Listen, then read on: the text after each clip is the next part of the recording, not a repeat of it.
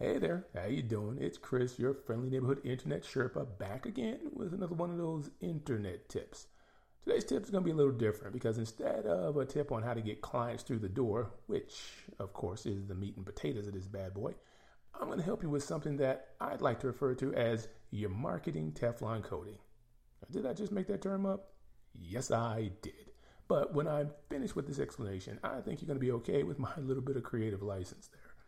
So, the definition, quote unquote, of marketing Teflon is your ability to cut through the bovine scatophilia, the fluff, the effluvium, when someone emails you or calls you on the phone to try to sell you the newest hotness that you just gotta have to promote your business. Now, the genesis of this particular tip comes from a conversation that I had with one of my peoples that's much like conversations I've had in the past with quite a few of my other peoples. In this most recent scenario, an esthetician client of mine responded to one of those robocalls where they say that your Google listing is about to expire or, you know, something like that. Now, I know you may be asking yourself, well, if she's one of your clients, why is she responding to marketing robocalls? Well, that's really easy. The people who design those things, they're real good at what they do, plain and simple. Anyway, I'll, I'll, I'll, spare you the down and dirty and just say that at some point during their conversation, as is expected, what started as a pitch to help with her Google listing, which, by the way, there was nothing wrong with, it turned into a I can help you promote your business kind of call. Well, at some point, she gave me a call. We talked about it a little bit. And when she was done telling me all this, I asked the same basic question I ask whenever this type of question comes up What are they actually going to do bring you new customers? Now, as you can imagine, she wasn't exactly able to tell me specifically what they were going to do but she could tell me that they said they were going to promote my business.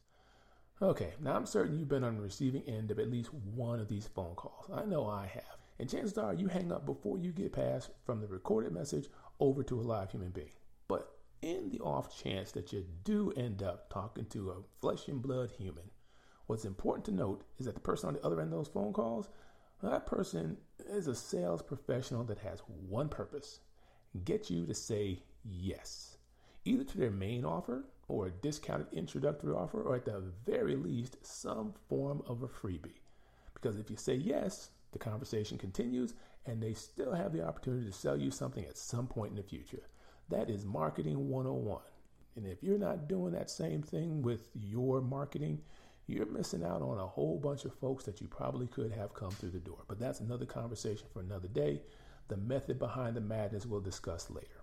Now, the purpose of your marketing Teflon coating isn't about saying no to everything. I don't want you to think that that's what I'm trying to do. It's about knowing what you're saying yes to. When someone reaches out to you with an offer, as opposed to you going out into the marketplace, understand that they're fishing. They don't necessarily understand your business, your circumstance, and what you're working with. And what they're going to do is present their offer in the best light possible. They're going to present it as something that's going to dramatically increase sales and grow your business because those are words that get you to go, hmm, that looks interesting. And they'll listen for clues as to what's important to you and try to highlight those particular benefits. Now, here's the thing their goal is to get you to engage in something that I like to refer to as wishful listening.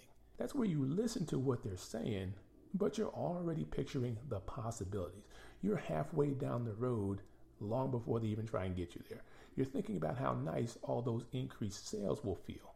You're doing half the sales for them.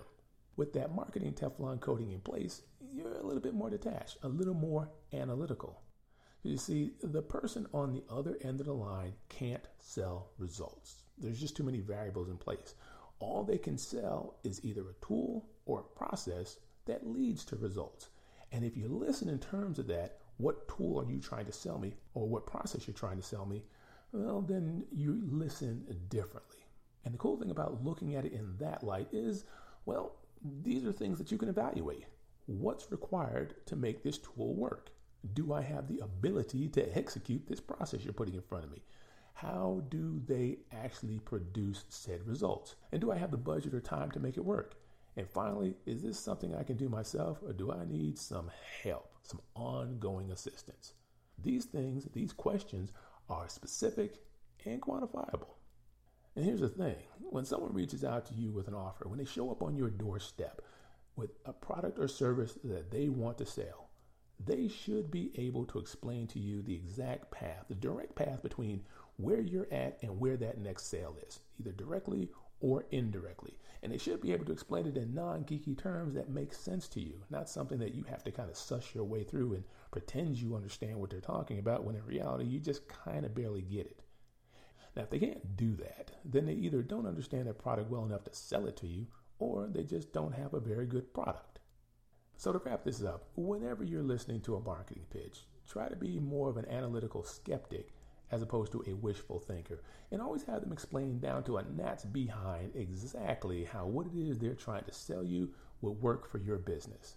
Now, if you happen to have an offer in front of you and you're staring at it, scratching your head, and you're like, eh, not so much, I don't get it, and you don't have a, if you don't happen to have a geek on speed dial, just give me a call, 702-582-6708, and I'll help you make sense of any of that technical mumbo jumbo, and we can cut through the marketing speak and make sure that you're on solid ground, that you have the pertinent questions to ask so that you can make an informed buying decision, whatever that happens to be. All right, I think that'll do it for now. Thank you very much for throwing your attention in my direction. I do appreciate it. I'll talk to you next time.